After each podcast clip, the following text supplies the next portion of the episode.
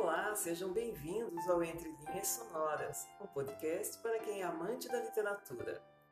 Eu sou Andréa Visoto e convido vocês para ouvirem e curtirem os melhores romances, poemas, contos, textos filosóficos e muito mais. Na sessão que abre esse podcast, Aristóteles trata de aspectos referentes ao desenvolvimento e fechamento do enredo, ou seja, a forma de harmonizar o nó e o desenlace, conceitos que ele introduz e define na seção 18. Aqui é fundamental elaborar boas peripécias e bons reconhecimentos, de acordo com o que ele já definiu anteriormente. Na seção 19, o filósofo desenvolve uma teoria da elocução poética, ou seja, sobre a comunicação por meio de palavras. Este tema é discutido em profundidade em outra obra sua, Retórica, como o próprio autor afirma no texto. A arte do ator ou daquele que domina a elocução é ressaltada, Aristóteles apresenta várias definições das partes da elocução, que podemos reconhecer dos estudos de português e literatura que todos já aprendemos na escola. A base para uma teoria da elocução está sendo construída nessa obra. Fique agora com as seções 18, 19 e 20 de Poética, de Aristóteles. Seção 18 Toda tragédia tem um nó e um desenlace. Os fatos exteriores à ação e alguns dos que constituem essa ação formam, muitas vezes, um nó. E o resto é o desenlace. Entendo por nó o que vai desde o princípio até o momento imediatamente antes da mudança para a felicidade ou para a infelicidade e por desenlace o que vai desde o início desta mudança até ao fim. Por exemplo, no Liceu de Teodectes, o nó compreende os acontecimentos anteriores, o rapto da criança e também o deles. O desenlace estende-se desde a acusação de assassínio até o fim. As espécies de tragédia são quatro tantas quantas as partes já mencionadas. A tragédia complexa, em que tudo é peripécia e reconhecimento, a tragédia de sofrimento, com as peças sobre Ajax e sobre Ixion, a tragédia de caráter, como as Fitiótidas e o Peleu, em quarto lugar, a tragédia espetacular, como as filhas de Forces, e o Prometeu e todas as que se passam no Hades. É necessário um grande esforço no sentido de que a tragédia tenha todos os elementos, e se não, os melhores e o maior número deles. Sobretudo, tendo em conta como hoje são criticados os poetas. Como houve bons poetas em cada uma das partes, pretendem que um só poeta supere a especialidade de cada um deles. Nada como enredo para se dizer com justeza que uma tragédia é diferente ou é igual. É igual quando tem o mesmo nó e desenlace. Mas muitos que estruturam bem o nó elaboram mal o desenlace. É necessário harmonizar as duas coisas. Necessário é também lembrar o que já se disse muitas vezes e não transformar uma tragédia numa estrutura épica.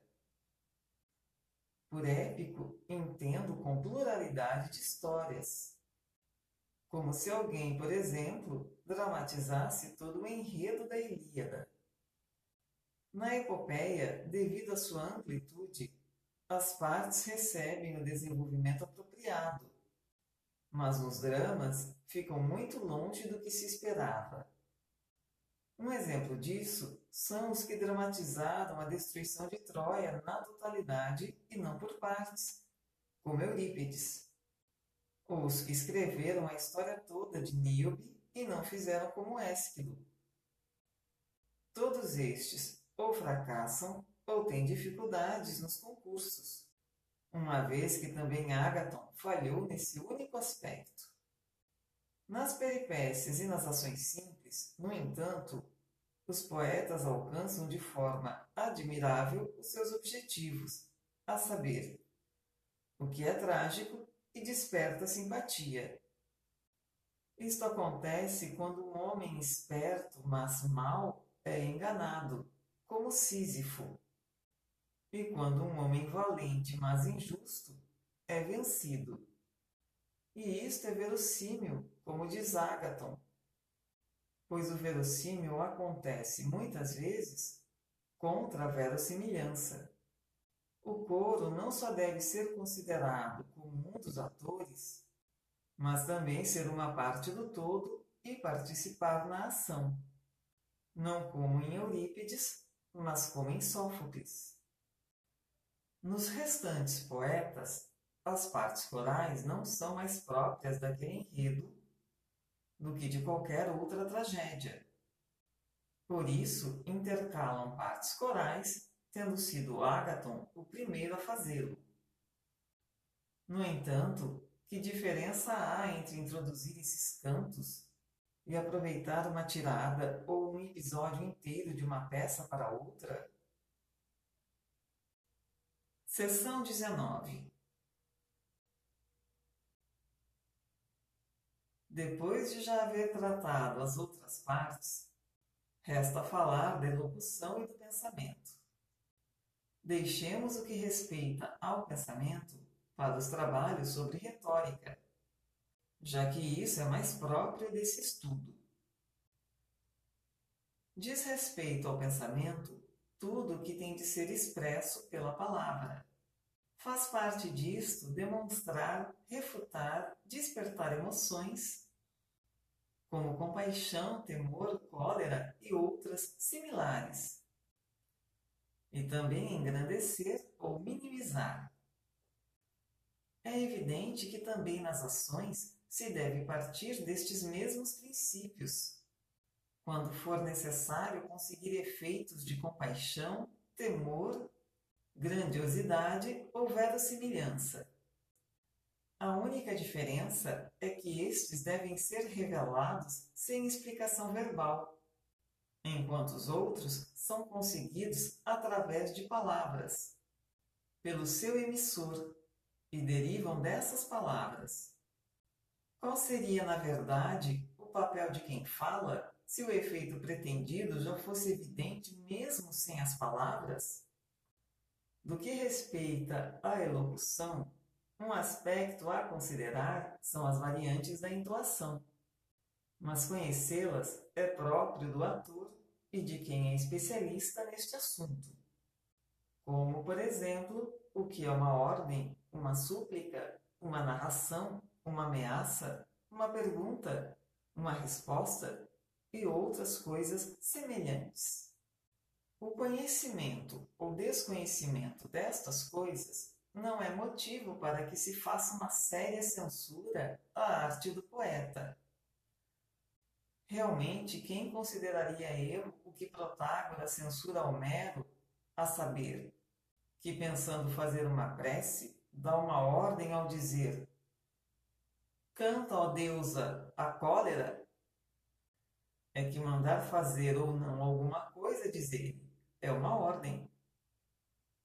Considere-se, pois, ser este estudo próprio de outra arte que não da arte poética. Seção 20 Toda a elocução em geral tem os seguintes elementos: fonema, sílaba, conjunção, nome, verbo, articulador flexão e frase. Fonema é um som indivisível, não um qualquer, mas aquele de que se pode fazer um som compósito.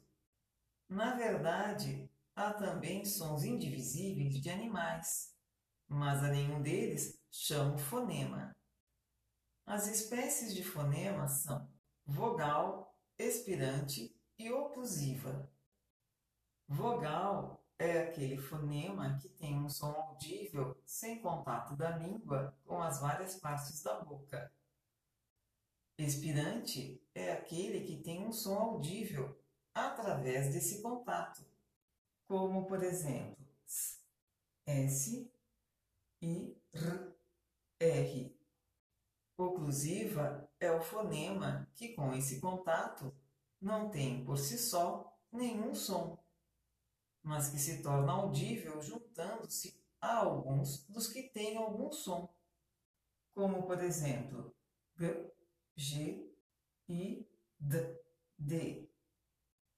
Estes fonemas são diferenciados pelas formas da boca, pelos pontos de articulação, por serem aspirados ou não aspirados, longos ou breves, ou ainda agudos, graves ou intermédios.